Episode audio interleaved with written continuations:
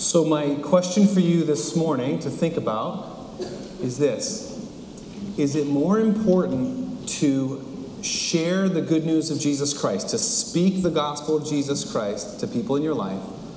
Or is it more important to live a godly life before people in your everyday?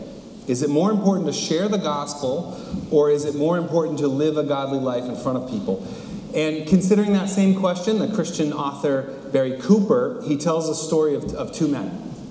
And the first man is, uh, he works for a company and everybody loves him. He's the, he's the kind of guy that you would, you would love to be your coworker. He was hardworking. He was nice. He did all his work with integrity. He was on time. He really genuinely cared about his coworkers and, and about their lives. And people knew that they were cared for by him.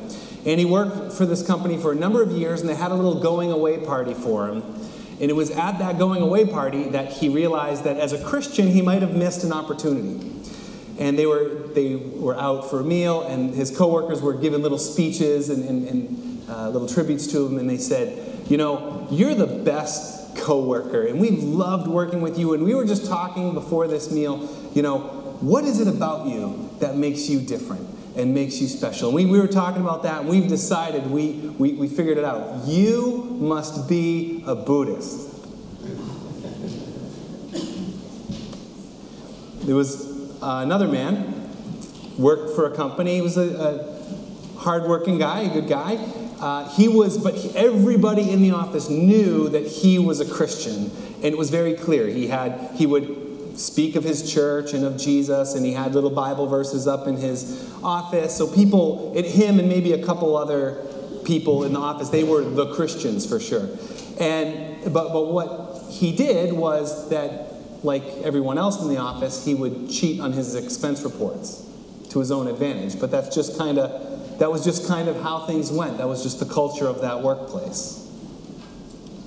So I ask again, what's more important? Is it important that you speak the gospel, the good news of Jesus with people, or is it more important to live a godly life before people? And I hope you can see from this story that it's not one or the other, that as God is at work in our hearts, we have a, a good news message that we are we need to speak to the world around us and we also uh, it is in us transforming us and it is bringing about increasing holiness and goodness in our life. And, and we know those are good things, and we want those things. Yet, somehow, it seems that we either get stuck silent or we get stuck in sin and we just can't move forward in these things. And this, um, these things damage our testimony, and uh, we get stuck there. So, I want to consider that today for those of you who have experienced the gospel who have experienced God's transforming love and have gotten stuck on either of those levels or both, perhaps. If you are not a Christian today, if you if you are not you would not consider yourself a follower of Jesus Christ, perhaps uh, you're tagging along this morning or you're just exploring faith in Jesus Christ. I'm I'm glad that you're here. And I actually don't want you to become a Christian without hearing what we're going to talk about today. Because if you were to put your faith in Jesus Christ, which I hope you would do, but if you were to do that, that means you are transferring lordship of your life. Saying, I am no longer in control, you are in control of my life, and that is a that is a reality that will transform you. It is a reality that will put you into a spiritual battle of good and evil as God is making something new. God does not just want to make you better. God does not just want to make you nicer, God wants to make you new. And when you begin that, it, it creates this battle, but it will transform your life. And through you can transform your world for God's glory. So I want you to consider that this morning. Uh, we are continuing our study in the book of Philippians.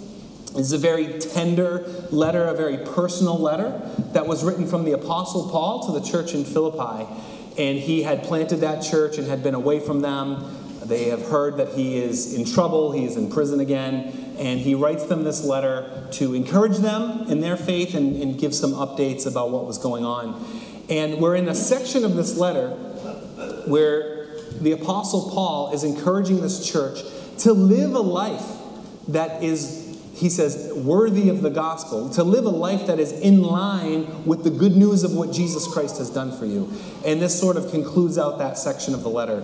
So I want to look at two ways that we live this way of life in line with what Jesus has done. And these two ways are going to be workout and holdout. So that's sort of our two um, ways. We'll, we'll get into each of those. Work out, hold out. Let's pray as we do this. Father God, as we sit here in this room, we are people who acknowledge that you are here. We acknowledge that you are present with us, that you desire to do something in and through us, yet we, we know there are things that hold us back, Lord. Our own sin, our own stubbornness, um, even the spiritual forces of evil. We, we just pray in the name of Jesus that whatever is holding us back, that you would break through and that you would do your good work in and through us. It, is in Jesus' name we pray. Amen. All right, the first way of life that flows from God's work through the gospel is, is this. We look at verse 12. It says, Therefore, my dear friends, as, you as you have always obeyed, not only in my presence, but much more now in my absence, continue to work out your salvation with fear and trembling. Work it out. Work out your salvation. That's, that's your job, Christian, is to work this thing out. Now, notice right away, it does not say work for your salvation. Uh, you can't, you cannot earn your salvation. You cannot earn God's rescuing and saving work in your life. Uh, when you put your faith in Jesus, God is extending His grace to us. But and I apologize if I've, if I've ever explained this to you poorly, or if anybody in the life of this church has ever explained uh, the good news of Jesus. We often talk about it in terms of uh, the fact that Jesus died on the cross to forgive us of our sins, and that is true. And sometimes we look at it for example, if you had a little chalkboard here, we're all sinful, and your sins are written on the chalkboard. And some of us have two chalkboards, you know, with all of our sins written on it. And we look at Jesus' death on the cross. He took the punishment for those sins, and so he wipes those slates clean. You have three slates. So he wipes them all clean, and then we get a fresh start. And that's true, but that is only half of the good news. That is only half of the gospel. The good news of Jesus Christ is not only are our sins erased, but Jesus' righteousness is written in on those same slates. So God credits to us, as we put our faith in Jesus, He credits us with Jesus' righteousness. And now our lives are just a, that's a reality. Now our lives is a matter of working out what it means to be credited this way, living a life that's in line with the fact that God has considered us righteous. The word we use for this is sanctification. It's about becoming increasingly holy and increasingly good as God is at work in our hearts. And it's a very practical thing. We are just, our lives are just coming into line with our status before God. That is sanctification, that is working out our salvation. Now, the fact that God has freely given us this transaction where He takes our sin and He gives us His righteousness does not remove your responsibility to work hard, to uh, be active in your life of faith. In it, basically, obedience, living according to God's word, according to His plan for your life. And the words, if, as you read the Bible, and it talks about the faith of the believer, it's very active language, language like pressing on, following after, fighting the good fight, running the race. It's, it's almost never, if ever, passive language of our faith. You know, just God does his thing and you just have no part.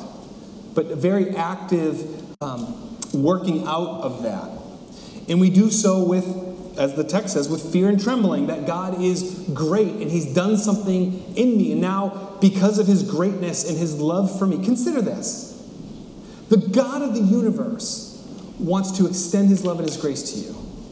He made everything, He, he holds everything in His hands. Yet, you, sinful you, sinful me, God, God wants to do a good work. And that just creates this uh, reverent fear and trembling to want to obey Him and to please Him. And our obedience flows out of this connection to God. Now, it's not just the fear and trembling. And kids, this might make sense to you. And, and this is a, the way my uh, predecessor, Pastor Jack Daniel, some of you knew him, uh, Pastor Jack would explain it like this. He said, when he was a kid, his job was to cut the grass, or else.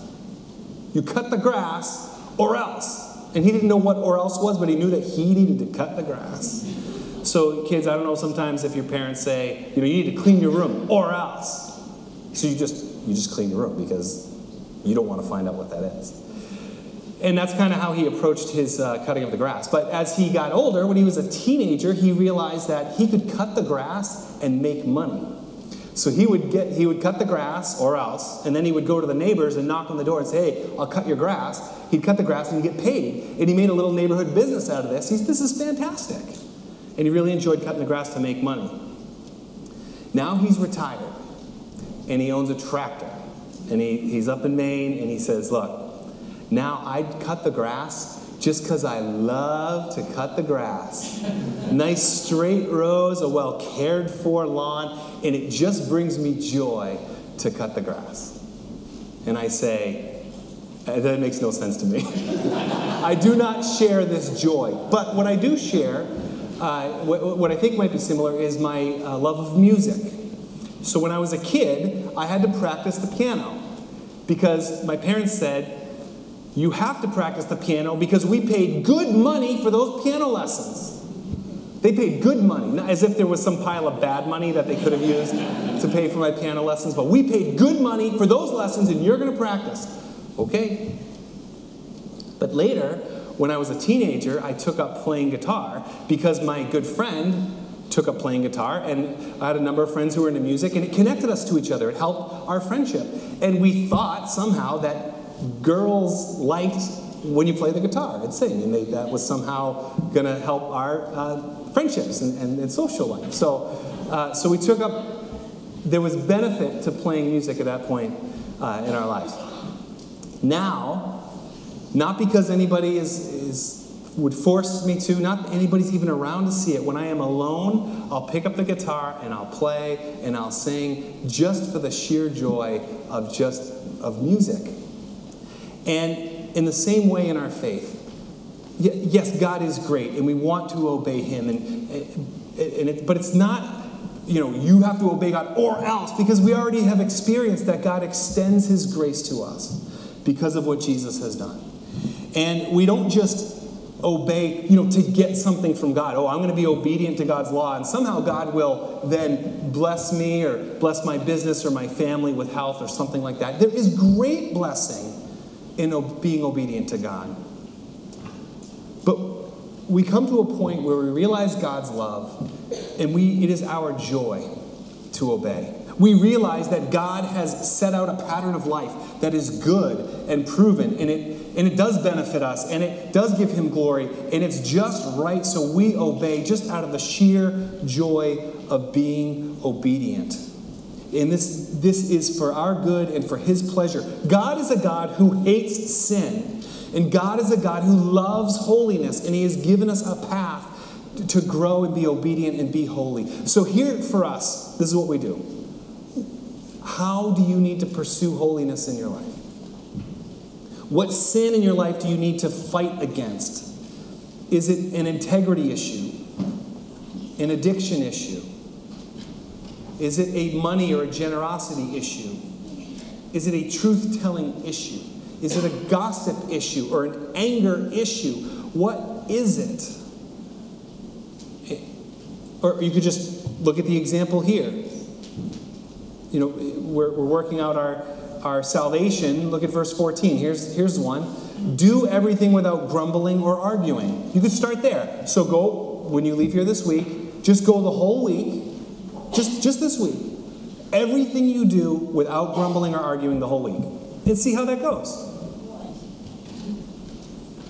See how long you get. The point here is that we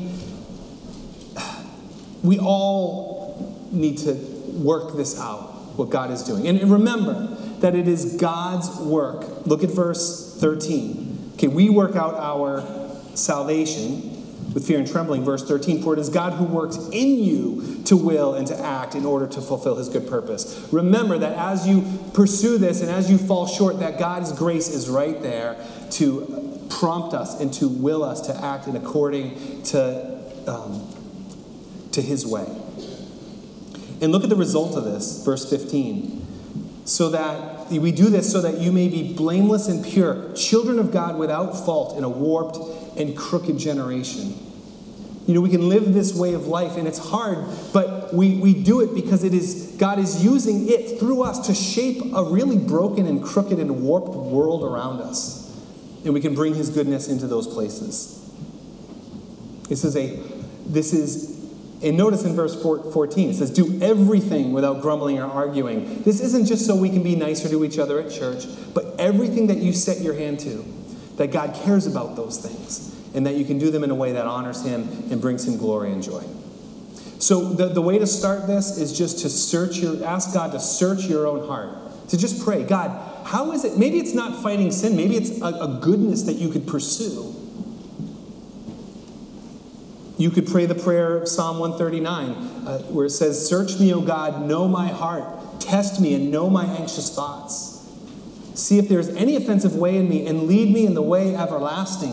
You just ask God to show you what is the what is the sin in my life that I'm getting stuck on, or what is the, the goodness that I can pursue that as you are working in me. And if you don't know, if through prayer you can't discern what those sins are, just ask your spouse or ask a good friend, what are my sins? What are my shortcomings? You know, you know, haha, that's funny, but it's true that God knows our heart better than our heart. And sometimes people who love us can see our blind spots better than we can see them. You know, we, we confess our sins to God, but we are also called to confess our sins to one another. Uh, James chapter 5 says, Therefore, confess your sins to each other and pray for each other so that you will be healed. That, that God has not just left us alone in this, or it's not just this personal me and God thing, okay, because it's my sin and my sin is dirty, so I don't want to, like, it's just, you know, me and God privately sort of dealing with that. But there's healing that we experience as we confess our sins with each other and help each other pursue goodness and holiness. So that's how we work out our salvation. Work out. Second thing is we hold out. Now, this is about sharing the gospel, the good news of Jesus. Look at verse 15b, or the end of 15. Then you will shine like among them like stars in the sky as you hold firmly to the word of truth. As we live this way of life, we are um, we are shining in a dark world. We are like stars that shine into a darkness. And this word in the Greek, it's um, as you hold firmly, that word hold, translated hold firmly, it's the word epeko in Greek. And it can mean hold firmly, but it can also mean hold forth. So some translations say hold, hold tight or hold firmly, and other translations would say hold forward. What it doesn't mean is hold on to it and guard it from a dark world. It's actually about holding tight to something that you are holding forward for the world to see. This is where it's not just living a good, holy life, but also holding forward this good news about Jesus so we can share it. We have something to share with the dark world. So we speak the gospel, and we must speak. Romans 10 says faith comes from hearing the message. You know, our living a good life and a holy life is good, but it just gives you a platform from which to speak the good news of Jesus. Because faith comes from hearing the message. We have to speak. These things go hand in hand, but this is also, as we live this way of life, this is where we get nervous, quite honestly. This is where we say, Oh, I don't know where to start, or I don't know what to say to somebody about Jesus. How do I break the ice? How do I have a spiritual conversation with someone. And one place you could start is by listening, listening to people speak, hearing their ideas, asking them what, what they believe and how they feel about things. As the more you listen to people, the more they may become curious. What, well, what is it that you believe? And you can ask people. In, in my, uh, yeah, my good friends Tim and Dan, they taught me this. Like I always hold on to this. They said two questions you always keep in your back pocket. The first one is, what do you mean by that? So when somebody says something about God, oh, God would never do such and such, or God always, whatever, you say, um, what do you mean by that? God would never, or God would. Or if somebody says, oh, such and such is a sin, what do you mean by sin? And the second question, the follow up question is, how did you come to that conclusion? Oh, God would never do this. Well, what do you mean? What do you mean by God? What do you. And then, how did you come to that conclusion? And when you ask that type of a question, it reveals what is authority in that person's life. As, as Christians, we believe what we believe about God because God has revealed it to us in, in His Word, in the world, but in, in the Bible, and ultimately through Jesus. We, as simple human beings, could not understand God except to the extent that God has made it known. And so we have that authority, but people operate from all kinds of authority. So, what do you mean by that, and how did you come to that conclusion? Those are great uh, questions to ask. And then we just pray God, would you open a door that as, as you are doing your good work in me, might I hold forth, may I hold out this good news message? Would you, would you, as you start to pray for people in your life, people in your everyday, that God would open the door and see what God does with that? So we work out our salvation and we hold out this message, and then we shine like stars. Now, here's some all stars. The, uh, the Apostle Paul, as he's writing this letter, he gives examples of what this looks like. The first example is kind of a big one. He gives the example of Jesus. We looked at this last week. Jesus is the supreme example of obedience that Jesus was obedient to take on human flesh and to be obedient to dying on a cross. That's ultimate obedience. Then the Apostle Paul gives himself as an example. In verse 17, he says, Even if I'm being poured out like a drink offering on the sacrifice and service coming from your faith, I'm glad and I'll rejoice with you. He said, Look, even if my life is poured out completely, even if I die, it's okay um, because he said earlier in the letter, he said, For me to live is Christ, and to die would be gain because I gain more Christ. So if I live, it's Christ. If I die, it's Christ, and, and it's okay. So he can be obedient because he is glad and rejoicing to be part of God's work. Now, there's two more examples in our text today. In verse 19, we have the example of Timothy. He says, I hope in the verse 19 i hope in the lord jesus to send timothy to you soon so that i also may be cheered when i receive news about you so he's sending timothy to go to philippi to get good news and report it back to paul that sounds nice except if paul as we believe is in a roman prison philippi is 800 miles away in the first century so timothy's got to go 800 miles to Philippi to get a good report and travel 800 miles all the way back just to tell Paul how's, how's it going at the church. 1,600 miles on foot or an animal or something. And this is a just a sacrificial giving it all. The, the famous British preacher of the turn of the 19th century, uh, his name was John Henry Jowett, he said this he said, Ministry that costs nothing accomplishes nothing. Ministry that costs nothing accomplishes nothing.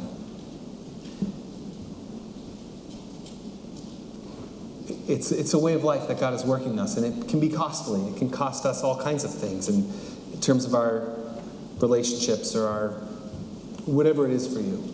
But here, Timothy, a great example. And, and look at verse 20 He's, he's talking about Timothy saying, I have no one else like him who will show genuine concern for your welfare. For everyone looks for their own interests, not those of Jesus Christ. He's, this, is, this is a guy who was so devoted to other people and growing in humility and growing in selflessness. Verse 22 You know that Timothy has proved himself as a son with his father, he has served me with the good work of the gospel. And we know the Bible describes a lot of how Tim, Paul and Timothy were together at big moments when Paul was getting arrested, or they both got arrested, or they were planting a church in this or that town. But there's big gaps in Timothy's ministry. We have no idea what he was doing. five year gap of Timothy just living in obscurity.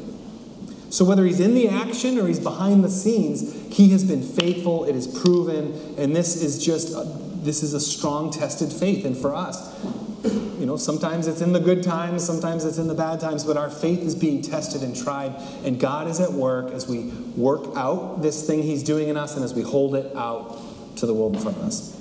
So, Timothy's an all star. The second all star is Epaphroditus. Now, Epaphroditus was some sort of spiritual leader in the church at Philippi. We're not totally sure. He might have been a pastor, he might have been the, the head pastor there, or some sort of leader. And the church in Philippi heard that Paul was in trouble, so they sent Epaphroditus with money and whatever other resources, and they told him to stay with Paul and help Paul to be okay in prison, to minister to his needs. And at some point during this time, Epaphroditus gets sick and he almost dies. He's so ill. And, you know, by the grace of God, his life was spared. They didn't have to go through the sorrow of losing a, a friend in the ministry. But Paul says, I'm going to send him back to you. And look at how he speaks of him. Look at verse 25. It says, I think it necessary to send him back to you, Epaphroditus, my brother, co worker, fellow soldier, also a messenger, whom you sent to take care of my needs. So, this is a brother, so this is a deep relationship that he has with Paul. He's a co worker, so serving together, and the, just the joy, even in a community like this, that God has called North Andover campus of Free Christian Church to be servants together fellow soldiers, realizing that we are at war as we do the work of the gospel, that we're in a spiritual battle. And the enemy does not like us, and we experience spiritual attack in our lives. And if you've never, if you've never experienced spiritual attack, you might want to ask, am I, am I even a soldier in this battle? If you're no threat to the enemy, the enemy would be happy to leave you alone.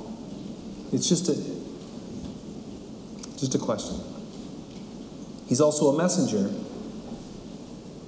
We're all sent as messengers, you know, wherever you are, to bring the, the gospel across the world or across the street. We're going to talk about that next week, but we're, we're all messengers, and he is um, sent to minister to Paul's needs. He longs for you. This is, again, the ministry of the heart and this connection to his church. And um, what a beautiful endorsement that Paul gives about this man Epaphroditus. What would people write about you? You know, you're putting your faith in Jesus Christ. It is you're working out your salvation, you're holding out this message. If people were to speak of you, how would they describe that? Uh, just over a week ago, we had a memorial service for a man named Frank Chen. He was a member of our church. He worshiped at the Andover campus. He was an amazing guy uh, absolutely a brilliant man in his field, but just a gentle and humble man and a man of faith in Jesus Christ. And everybody knew it. And people got up one after another. Co-worker talking about what it was like to work with Frank. Uh, family member, how Frank had um, had uh, made sure that a, a, niece, you know, whenever you visit, you're going to go to church with me, and you need to bring your friends to church too. And he would encourage them in their faith. And uh, so, friends and family members, a neighbor getting up and just speaking of this man's love for Jesus Christ and how wonderful of a neighbor he was. And, you know, the question for us someday people are going to stand up and, and make those same comments perhaps for us. What will people say about our lives? If you're not a Christian this morning, um, I would encourage you at the end of our service, we'll have prayer over that direction by that Davis uh, plaque there on the wall. Um, to, to pray with someone. And I encourage you, if you want it, God desires to make you new and to, to cleanse you from that sin and to credit you with Jesus' righteousness and to bring this about in you. But it's not just for you, it is, but it's also for the world around you. And you can change the world around you as you as you work this out and as you hold it out in your everyday life. So I encourage you, listen, don't um, don't go it alone. You can't do it anymore on your own. It's God's work in you, and I encourage you to do that. So I, I want to ask you the question again that I started with Is it more important to share the gospel, to speak the good news of Jesus Christ with people in your life, or is it more important to live a godly life before people? As God works in and through you, may we be people who work out the reality of that in obedience to God and hold out the good news of Jesus to the world. And may that be for God's glory. Let's pray. Father God, we thank you that you love us enough to reach into our darkness and our sin and bring forgiveness and healing and newness of life. May we, out of gratitude to you, may it be our joy to live holy and obedient lives. And when we fall short, may we just know that your grace is right there. May we receive it again and continue to pursue your way. Father, I pray as a church that we would all do that and that it would change the places where we work and the places where we go to school. I pray that it would change the lives of these children who are in this room, of every adult in this room, that you would continue to do your good work to, to help us to, to pursue this with all of our hearts. We pray it for our global partners in the same way, that they would, uh, as, as they do their good work uh, in and around New England and across the globe, that your kingdom would advance as your people are obedient to what you've called them to. And for those who are not connected to us, who are proclaiming the gospel, the good news of Jesus Christ, I pray that they would be blessed and that your kingdom would advance in a, in a dark world, Lord. And we experience that darkness, Lord, as we leave this place. We know that we'll face difficulty, some of us facing challenges, hurt relationships, struggles at work, illnesses, uh, whatever stresses come our way, Lord, but you are still good in the midst of those things. And we, we pray your healing work and your blessing over those things, that we might cling to you, that we might hold fast to you through whatever we experience, Lord. Be our comfort, be our source, be our power, Lord, to live this. We pray all these things to you in the name of Jesus Christ our Lord. Amen.